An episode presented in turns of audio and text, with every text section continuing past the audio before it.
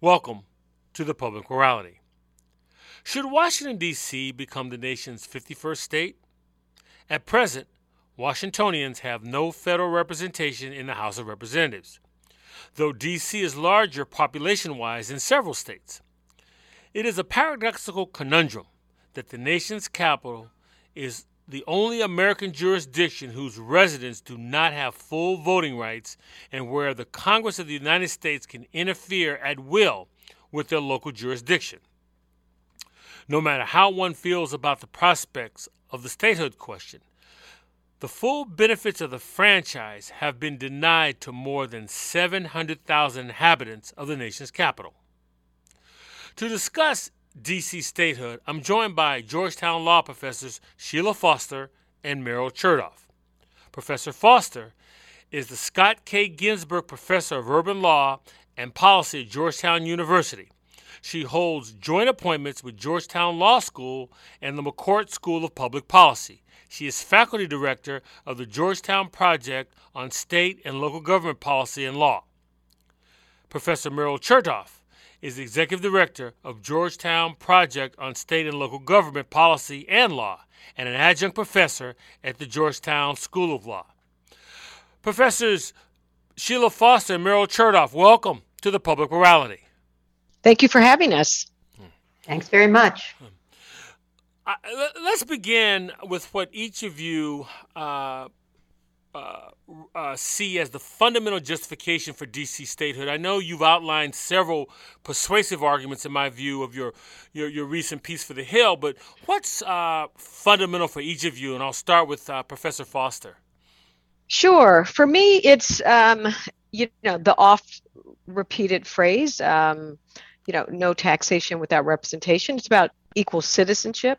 Um, in this case, why should district residents assume all the obligations of citizenship. You know, DC residents pay the highest per capita income taxes in the nation, for instance, but not have the representation in the body to whom they send those taxes.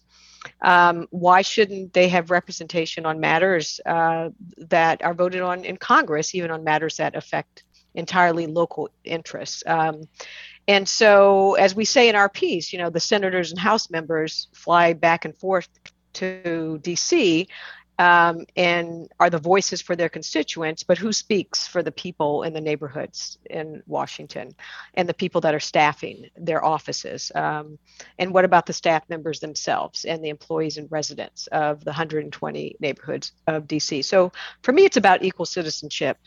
And uh, and not just the obligations of that uh, citizenship, but the representation that uh, everyone uh, deserves. Mm.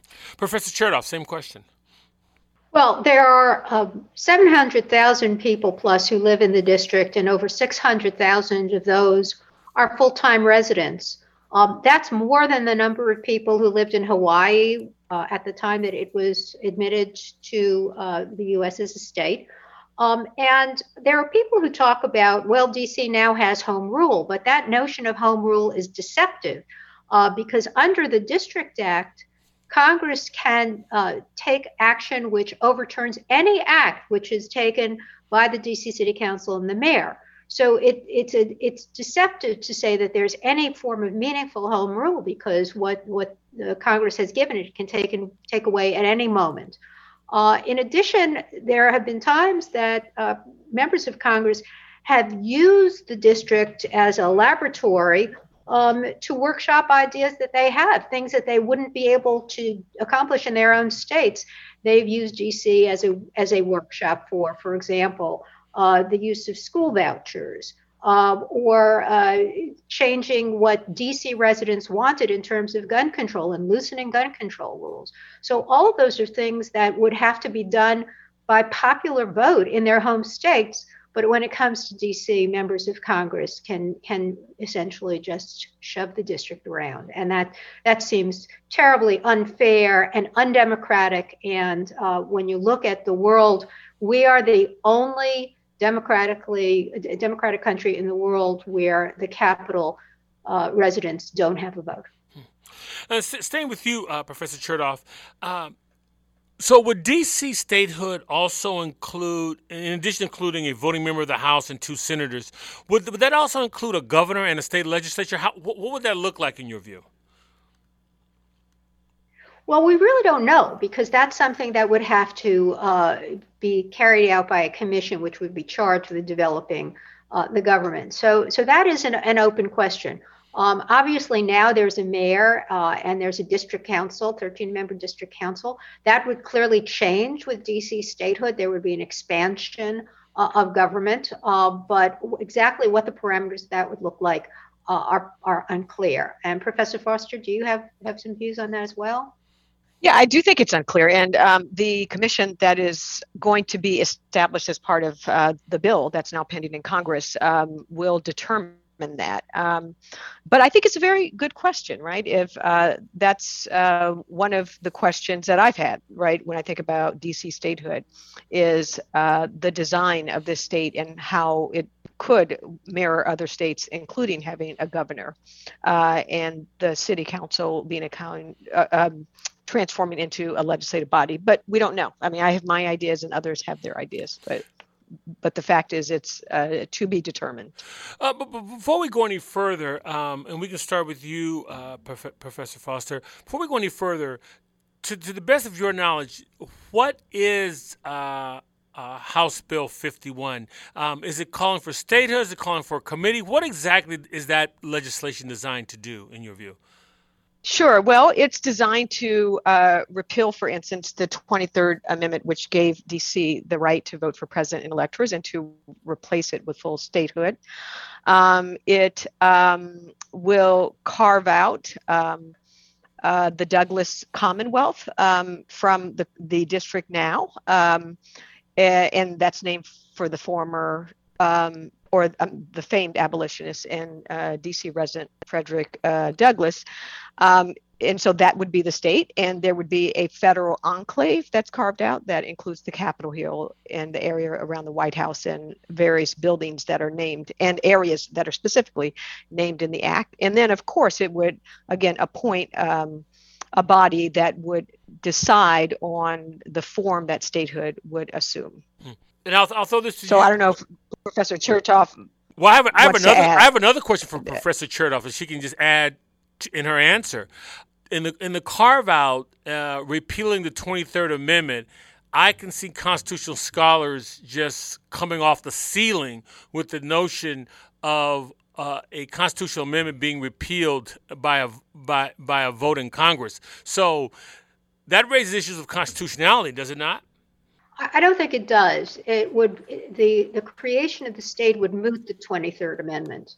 Um, there there the the structure that the Twenty Third Amendment was designed to um, to give the votes to would no longer exist, and so it would be mooted. Um, that's that's the position that legal scholars have taken on this. Mm-hmm. So, so you know, and so you, you you've touched on it already. So, in 1964 was was the first time the District of Columbia voted for president, um, had represented the Electoral College. So, about a decade later is when you was the first municipal elections. Why, uh, Professor Foster? I'll start with you. Why, why, in your view, is the notion of federal representation somehow treated, my words, an anathema? Well, I think that there are many reasons that people have given, frankly, over time, right? Uh, going all the way back to the founding for, you know, why it should be just a capital enclave or a federal enclave or something similar, even as the district has grown in population and also in terms of its its own function, right? Um, and who lives there, right? Why it shouldn't have full representation. I mean, in our piece in the Hill, we try to take down some of those myths. But I think there are two things that are worth focusing on, right?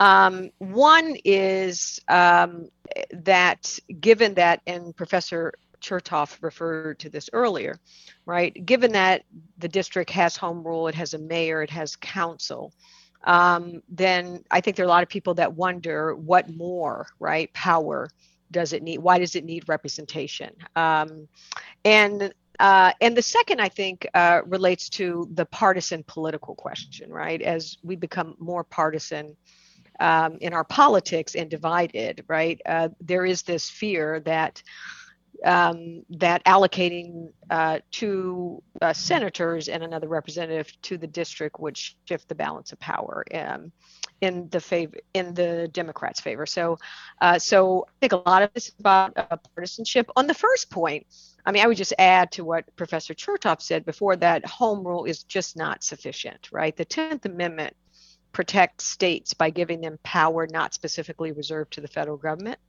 the district does not get this protection. Um, so anything the district is empowered to do can be taken away by the federal government, and giving it more autonomy, even strengthening home rule, is not sufficient. And there are two reasons, right? First, home rule would have to not just offer the district initiative power, the power to initiate laws and policies, which it can do now, but to offer it significant immunity power from federal intervention and preemption. And I think that um, that um, uh, secondly, if you're going to do that, you might as well just treat it like a state because that because that's the protection that states give. So I'll stop there. Professor Chertoff, anything you'd like to add to that? Yeah, um, you know, when when arguments are made as to why DC doesn't require statehood, one of the arguments that's made is, well, DC, the people who live in DC have proximity to power. Uh, a lot of DC residents work in federal government, although that is much less true than it used to be. And actually, the majority of people in DC now don't work in federal government.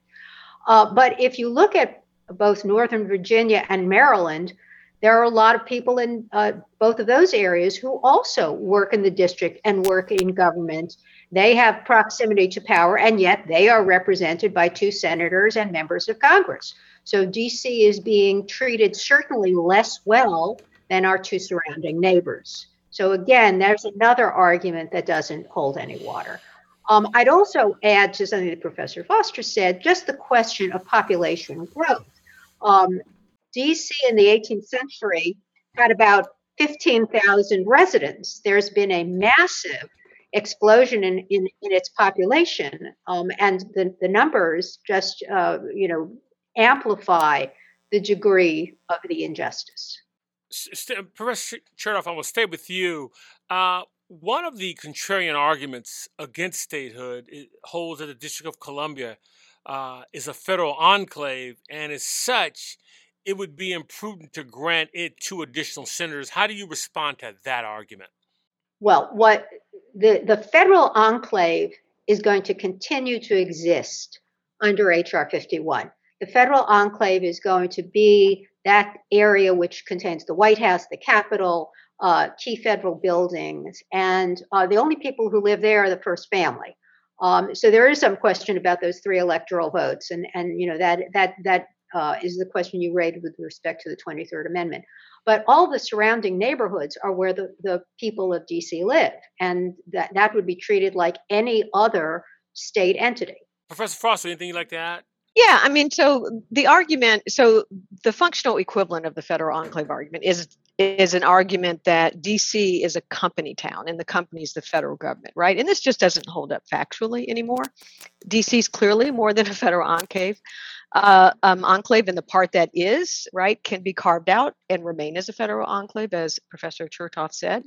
Um, and so the bill proposes to do that while also recognizing the citizenship rights of the 700 residents that live in a geographic area that has again over 700,000 but also has its own you know has uh, its own distinct neighborhoods cultural institutions sports facilities and an economy larger than other than some other existing states um, so i think just factually right this idea of the federal enclave just doesn't hold up. I mean, it's a world class city right now with an identity clearly separate from the federal government. It's not simply a place where federal employees and those connected to the federal government.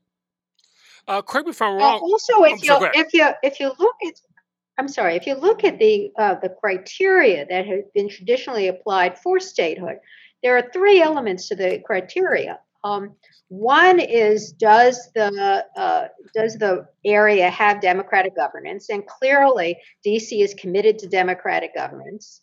Um, is there a desire for admission? And um, the repeated polling has shown that people in DC want to be a state. Most recently, 86% of people polled in DC wanted to be a state. And then the question of size and income, and Professor Chertoff, uh, Professor Foster has spoken um, about uh, DC having the highest per capita GDP, highest number of taxes paid, and the, the large size. Uh, DC is bigger than uh, Wyoming in, in, terms of population, bigger than Vermont in terms of population, almost as large as Alaska and North Dakota. Um, and, uh, you know, in terms of the question of how much federal land is there, there's more federal land in Nevada. There's more federal land in California. And again, those are places that have two senators and have members of the House. Uh, Professor Chertoff, I'm going to I'm going to stay with you. Um, we sort of touched. We, sort of you've you, have you have touched on this uh, already to some degree. Uh, when you couple the 23rd Amendment, does statehood, in addition to the 23rd Amendment, does statehood uh, require a, a, a, constitutional amendment? How, how does that how does that work? Well, statehood, as this bill envisions it, would not require a constitutional amendment. This was Eleanor Holmes Norton, who is the delegate, the non voting delegate, has come up with a brilliant solution in carving out the federal enclave. If, if the um, proposed state still contained the federal enclave, I would agree that at that point a constitutional amendment would be required. But by carving out the federal enclave, that eliminates the need to have a, a constitutional amendment. Um, and you know that it's a it's a clean solution to that constitutional and legal problem. Um, similar question for you, Professor Foster, but, but I'd like to add uh, with you uh, what would prohibit DC either becoming part of Southern Maryland or Northern Virginia? Well, you know, um, there uh, the uh, Article Four, you know, Section Three, you know, uh, um, is one of the relevant um, parts of the Constitution that we look to, and that's the admissions clause, right? It says new states may be admitted uh, uh, by Congress, right? But no new state shall be formed or or or erected within the jurisdiction of any other state, nor any state be formed by the junction of two or more states or parts of states without the consent of the legislatures concerned. So, clearly, you know, Congress can do this. Um, but the question is is it wise to do it and is this the is this the right uh, path uh, to recognize the citizenship rights of uh, the current um, residents of dc so um, i think unless professor chertoff agrees right i think that um, this is uh, more of a policy than a constitutional question. Mm-hmm. And the policy question is what's been debated. I think the fact that DC is a self governing entity right now, it's got its own policies. Uh, sometimes they're um, aligned with its two neighboring states, and sometimes it's not. I mean, by that kind of logic, um, if you look at a, a number of metro areas, you could start carving out, right, large parts of, let's say, you know, New York, New York City, why not become a part of New Jersey? That to me just doesn't seem to address the fundamental, um, frankly, constitutional, but also um, policy issue here, and that is enfranchisement of residents and citizens that already function or are already functionally a state in terms of the economic and political and I think legal um, uh, uh, functioning of the district. Professor- so I don't know if Professor Chertoff has more to add at that. Well, I, I, would just add that this is you're you're asking the question about retrocession, right? And so retrocession is the idea that you would join another state. And retrocession actually occurred when um, the city of Alexandria, which originally was part of the district and then became part of Virginia. Uh, and that required both the people of Alexandria saying that they wanted, but also the people of Virginia. When retrocession has been proposed with respect to DC, at this point, it would be retrocession to Maryland, and that would require the consent of the people of Maryland, as well as the people of DC, as well as Congress. And it's completely unclear whether Maryland wants all of the, the um, residents of DC. So that la- adds a layer of complexity and yet another obstacle to self determination, in addition to it being a form of voter dilution for the people of DC who would then become voters in Maryland if that were to happen. So, uh, again, uh, a far better solution to this would be DC statehood. Um, and DC has its own unique culture, and, and as Professor Foster has said, um, you know, and its own unique uh, identity, and should be its own state. Hmm. So, I'm going to say with you, uh, Professor Chertoff. What about the, the another argument that, that I've heard, and I'm, I'm sure I'm sure two of you have heard this as well, uh, w- would be that D.C. would in effect be the nation's only uh, city state and would therefore lack the resources that other states share in common. How, how do you respond to a criticism like that? I think on the question of size, I mean, there are um, a number of very small states. Rhode Island is a very small state. Delaware is a very small state.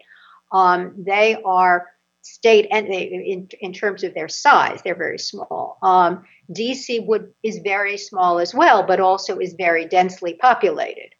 Um, so, you know, I, I don't really see any difference between DC as an entity as opposed to other small states. But the question of being a city state, it, it, it's a good question. There are city states around the world. Professor Foster actually has, has worked with city states. Singapore is a city state. Um, there, there are other examples. The Vatican, would that count? a spiritual component to it there are other city states. Um, that's that's not something that. Yes, it does. The, the Vatican, it is. It is a city state. Uh, Professor Foster, uh, you you have worked. I mean, yeah. So there, there, there. I think only really a handful. I mean, Singapore is one Vatican, and, and I think Monaco is another. Uh, um, but on the question of whether uh, you mentioned whether DC could support itself, I mean, right now DC is a donor state, right? I mean, it gives it donates more taxes than it spends into if you set aside federal uh, salaries that are paid to government workers in DC. Um, so DC more than pulls its weight, right? In ter- it, it's it balances it, its own budget, right? Um, it's uh, they pay, as we said before, the highest per capita income taxes. The GDP uh, per capita is more than any other state. So I don't understand that argument as a reason to, again, uh, number one, not enfranchise the citizens, but also not recognize um, whether you call it a city state or simply a state, a state that functions like a state. And in our constitutional structure, right, cities are not in the Constitution, states are, right? And states, so DC is already a kind of an outlier constitutionally. Uh, so states um, the power goes to the state except for those reserved for the federal government, right? And so a city state would be um, uh, uh, not within our constitutional tradition, actually, notwithstanding the presence of other city states around the world. Hmm. Almost, and also the question. Let me just also get to the question of autonomy and traditional state functions. Um, and I've referred to this a little bit before, but this is really important. Um, DC has wanted to do a number of things over the years that the federal government has um, not allowed it to do. Uh, it has uh, wanted to do needle exchange. Um, there have been questions about reproductive rights. Uh, the question of a commuter tax, which is really important, right? So lots of people uh, who work in DC live in Maryland and Virginia, many states that have that type of arrangement where there are a lot of people who are commuting into the city, they impose commuter taxes. DC could use that money. It is not allowed to raise funds in terms of the commuter tax. Um, so all of these are aspects of autonomy. And another uh, good example, um, of course, is the ability to police itself. And there are s- some significant restrictions that we have just seen over the past year on the ability of DC to protect itself in a situation where there is unrest. And, and all of that has to do with the fact that it is not a state and does not have that degree of autonomy. Now, I'm gonna I'm gonna come to that in just a second. I'm gonna, I'm gonna specifically want to talk about January 6th um, in relation to this whole conversation that we're having, talking with uh, professors, uh, Georgetown law professors uh, Sheila Foster and Meryl Chertoff about DC statehood, based on a piece they recently wrote uh, uh, on, that appears right now on the in the Hill. Uh, Professor Foster, it's it seems to me one of the ongoing challenges that we have, uh, not just on this issue, but with with America in general, is the incongruence between the origins of something and then the present moment. What Washington, D.C. has become most likely exceeds the vision of Hamilton, Jefferson, and Madison, who, compri- who, comp- who was part of the Compromise of 1790. But explain why the original intent of D.C. does not justify being hamstrung by the reality of the moment. So, yeah, that's a good question. I mean, Madison, one of the founders, argued in the Federalist Papers that the federal government, um, you know, should be in control of the nation's capital to maintain uh, uh, the the policies that fit you know federal lawmakers uh, desires and needs uh, he was particularly concerned that a single state could impose control over congress by managing its security needs and other accommodations i mean at that time dc had um, uh, just a few thousand residents not the 700000 over 700000 that it does today so it's not clear to me that um, the framers intended or even foresaw that DC would grow into, again, the independent um, geographical unit and governing unit and cultural um, uh, force and economic force that it is today. Um, a former DC councilwoman, Mary Cheh, wrote in a 2014 article uh, that uh, she says, and I think she's right, right? That it's incongruous to think that the framers, having just fought a war to ensure that there would be no taxation without representation, would enshrine in the Constitution the same disability on such a significant population of their own countrymen. So um, I don't think, as in other parts of the Constitution, and when we talk about various kinds of rights and right whether they were written into the constitution or not i don't think we're hamstrung right by uh, by whatever vision we think hamilton uh, jefferson and madison had. And whatever vision and intent they did have um, is clearly not in line with the reality of today. And i think that we should uh, be rooted in the reality of today and how dc has evolved and how the laws have evolved including the 23rd amendment Professor Chertoff, any thoughts? Well, um, I, you know, I, I, would follow up and then I would hand it back to Professor Foster that um, in the, the, 19th century, um, the surrounding community was largely African American. And there's clearly an element of race that uh, was at play in terms of the attitude towards the residents of DC.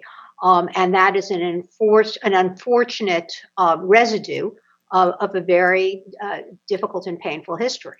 Yeah, that's right. I mean, there's some evidence that in the 1870s, Congress stripped DC of its, uh, you know, local representation because white congressmen did want newly enfranchised black men running uh, the nation's capital, and so I think that that history um, is there. And also, if we think about the current moment, you know, DC is uh, still over 40% um, uh, black. Um, it's a plurality black uh, city.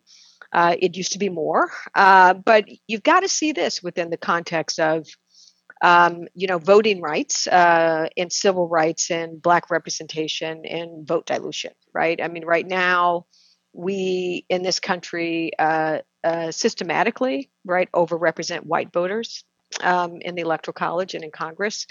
Um, at the expense of black voters. Uh, there's not another state that's a, a, plurality black state, I don't think.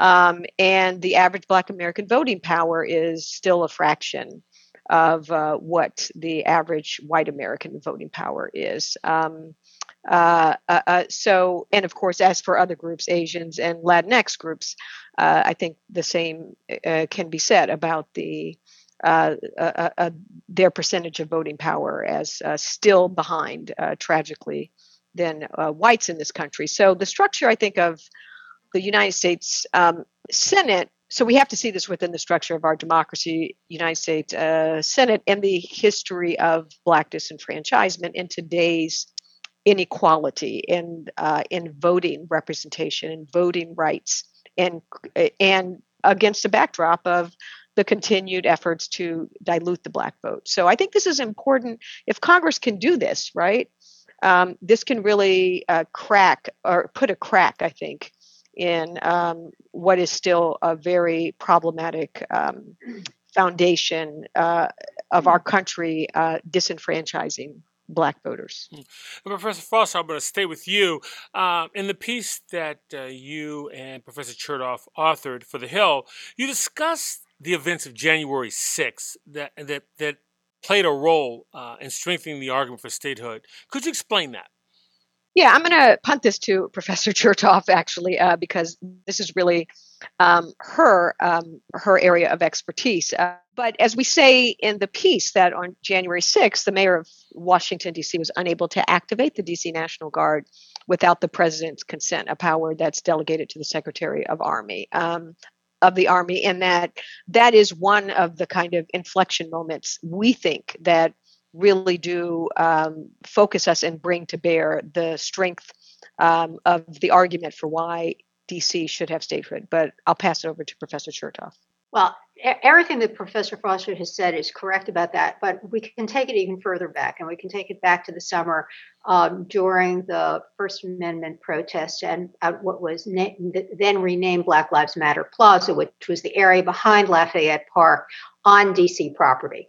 Um, and um, you will recall there was a terrible incident where um, President Trump wanted to have a photo opportunity in front of uh, St. John's, which is a, a, church that presidents have historically worshipped at. Um, this goes back for 100 years.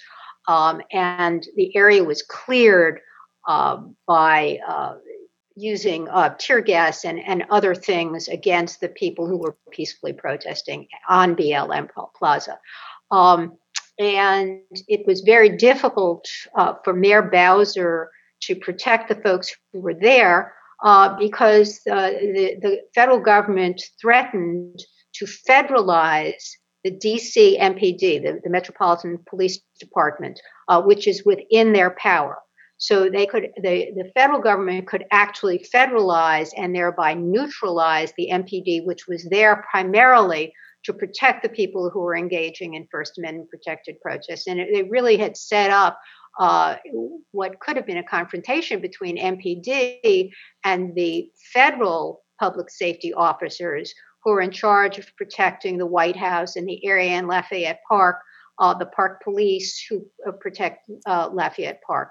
Um, and so when when we got to January 6th, um, Mayor Bowser was in a very difficult position uh, because there was that threat of federalizing the MPD. There was the inability of MPD to actually go up to Capitol Hill and to have any role. Um, and when she tried to activate the EMAC, which is the Emergency Management Compact, which would have allowed her to bring National Guard in from Maryland, she got slow rolled by the Pentagon.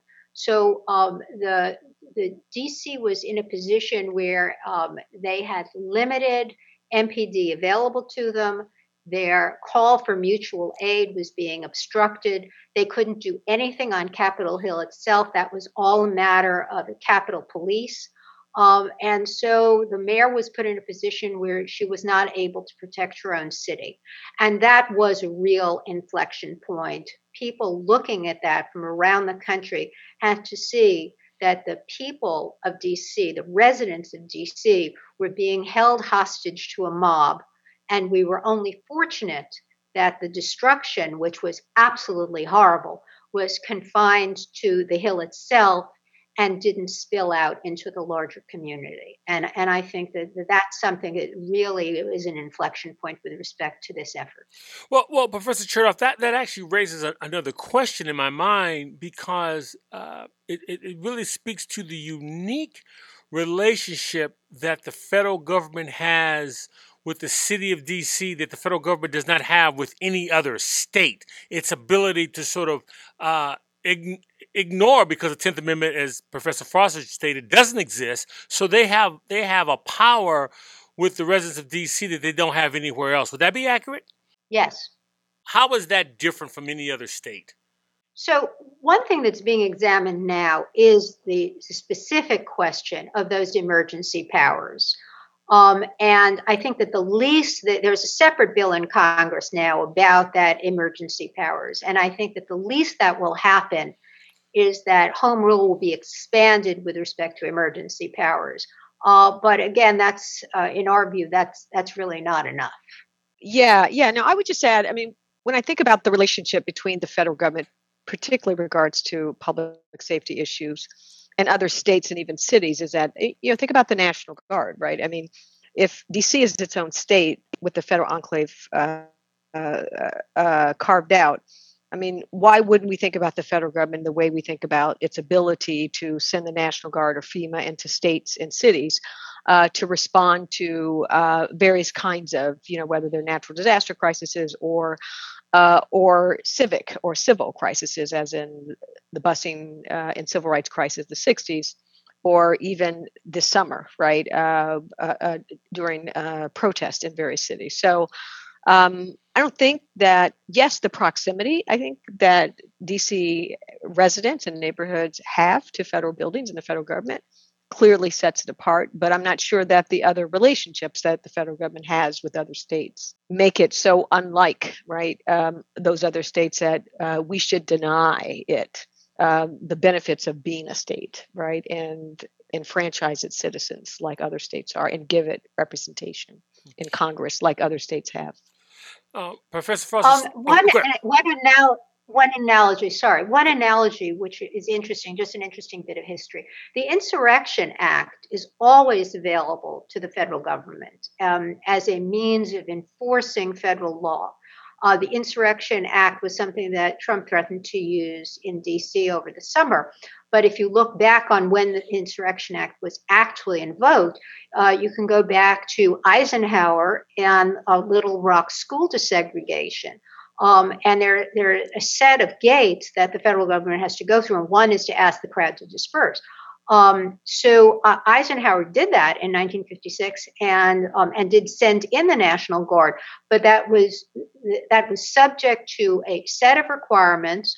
Um, and where there was an insurrection, where it was the uh, violation of a lawful order by a federal court, uh, and then the federal government steps in. That authority is always available, but it is uh, subject to rule of law requirements. And one of the problems that occurred over the summer was that the federal government ignored those uh, those gates that are required so that power is exercised in a lawful manner. The problem is you can say, well, that was a one off, it'll never happen again. Uh, what's unimaginable the first time no longer becomes unimaginable once it's occurred. And, and so this is our, our concern is that having happened once, it no longer is unimaginable. You know, Professor Chertoff, I will stay with you on this, that I think if you, uh, I'm assuming if you ask most Americans how they felt about nearly three quarters of a million people being denied federal representation, they would all be opposed to it. Uh, at least I hope that's what they would say. Um, explain how much politics plays into prohibiting the 700,000 people of Washington, D.C. from having the federal representation. Well, you know, you, you, you said something just now that I believe to be true of most people, but I worry. Uh, so, a, a elected member in Arizona said not long ago, well, the problem with the last election was that the wrong people voted. And um, there has been an ugly turn in American politics where the idea of voting is not that we want to expand voting and make it possible for as many people to vote as possible and to compete in the uh, realm of ideas and try to sell the best policies and the most innovation and what's going to advance people, but actually to to cherry pick and to only have the people who we want to have voting as the voters. Um, and and so that premise that you know you don't want to disenfranchise 700,000 people. I'm afraid, sadly, that I have to say that I'm not as confident as you are that people want to do the right thing here. I did qualify by saying I said I hope, but I take I definitely take your point, Professor Foster. Anything you would like to add to that?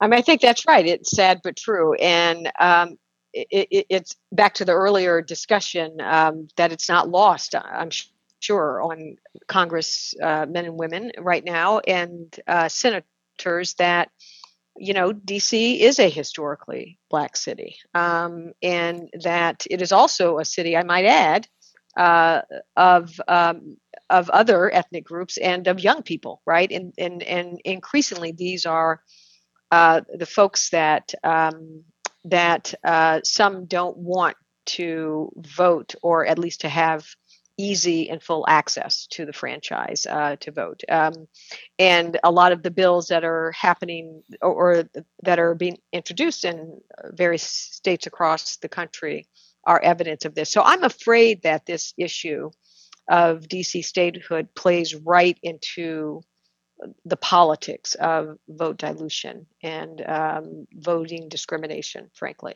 Hmm. Um, now, I'm, I'm asking you uh, to, to to put down your, your, your legal acumen and, and, put, and assume the role as, as party whip. Uh, are there, uh, starting with you, Professor Foster, are there the votes in the Senate and the House for, uh, for uh, some version of House Bill 51? In my view, yes, but are there enough votes to overcome the filibuster in the Senate? No. Um, so I think this um, issue, uh, as well as others, may depend upon whether it's reformed or not. Professor Chertoff. Uh, I, I, agree with Professor Foster. Um, I've seen some arguments that it is possible that DC statehood, because it's yes no question, um, could be subject to an up or down vote um, and could be taken outside of filibuster rules. Uh, that would, uh, I guess, depend on uh, the interpretation of, of, how the rules apply. Uh, I'm not that optimistic that it would be viewed as an exception, but I think it certainly it's certainly would be an argument worth making. Hmm. And, and, finally, when, when, you think about the arguments that, that, that you uh, put forth in your very uh, persuasive piece for the Hill, is statehood the only remedy to address the issues that the two of you raise, Professor Chertoff? I, I, think it's the only way to address the threat of preemption of Congress uh, of, of the acts that are taken by DC local government. I think that, that that is the biggest problem that I see as long as the district clause exists that that is the biggest problem that cannot be ameliorated in any way short of statehood. So so in your view so if DC, if so, if resident DC had federal representation, there would still be myriad problems um, that you raise in your piece. Would that be correct?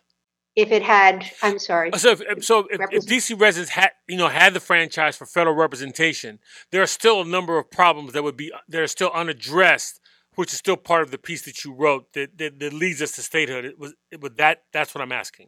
That's correct. Yes, that would re- that would require statehood. Okay. Professor Foster. I yes, I, I agree wholeheartedly. I mean, we haven't mentioned, but we did mention in the piece the inability of DC to control the composition and jurisdictions of its local courts, right? Um, and other issues that um, that uh, even having you know representation would not cure, but for again to fully uh, or to give uh, DC the rights of statehood, right? Again, with all of the constitutional protection under the 10th Amendment and other doctrines that that guarantees. Um, eh, eh, so I agree with everything she said. Well, and, and, and uh, even COVID vaccines. We, we didn't get enough COVID vaccines in DC because we were treated as a territory and not a state. Well, well, and for explain, please. Right, and for COVID funding, actually, that's it. yeah, so I, I, mean, we mentioned this in the piece that while so uh, so if you think about not just COVID but housing, affordable housing, a host of issues for which states and educational equity, for instance, for which states receive federal aid, right? Mostly DC is is treated as a state, but as we saw, for the purpose of receiving federal uh, grant under the uh, the COVID relief of last year, DC was treated more like a territory. It received less aid than other states um, did, even states that had equal or less population numbers. So um, that's another thing that I guess theoretically to have a representative could fix that, but we know that uh, that that's um, uh, necessary but not sufficient to ensure that DC and its residents are treated with the respect um, that they should be across a number of areas that make states um, you know, uh, survive and flourish uh, with federal aid um, across a number of dimensions that we all care about, whether it's health, education, or housing. Professor Sheila Foster and Meryl Chertoff, uh, Georgetown University, I want to thank you for joining me today on the Public Morality. Much appreciated, and thank you for your insights. Thank you for having us. Thank you so much. The Public Morality welcomes your comments. You can contact me at byron at publicmorality.org. That's Byron, B E Y R O N, at publicmorality.org. You can follow me on Facebook as well as Twitter. The archive broadcast can be found on iTunes, SoundCloud, Stitcher, or wherever you receive your podcasts.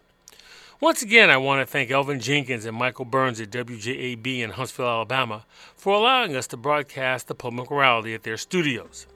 The public morality is produced at WSNC on the campus of Winston-Salem State University. In the words of Martin Luther King, we may have come on different ships, but we're in the same boat now. For all of us at the Public Morality, I'm Byron Williams.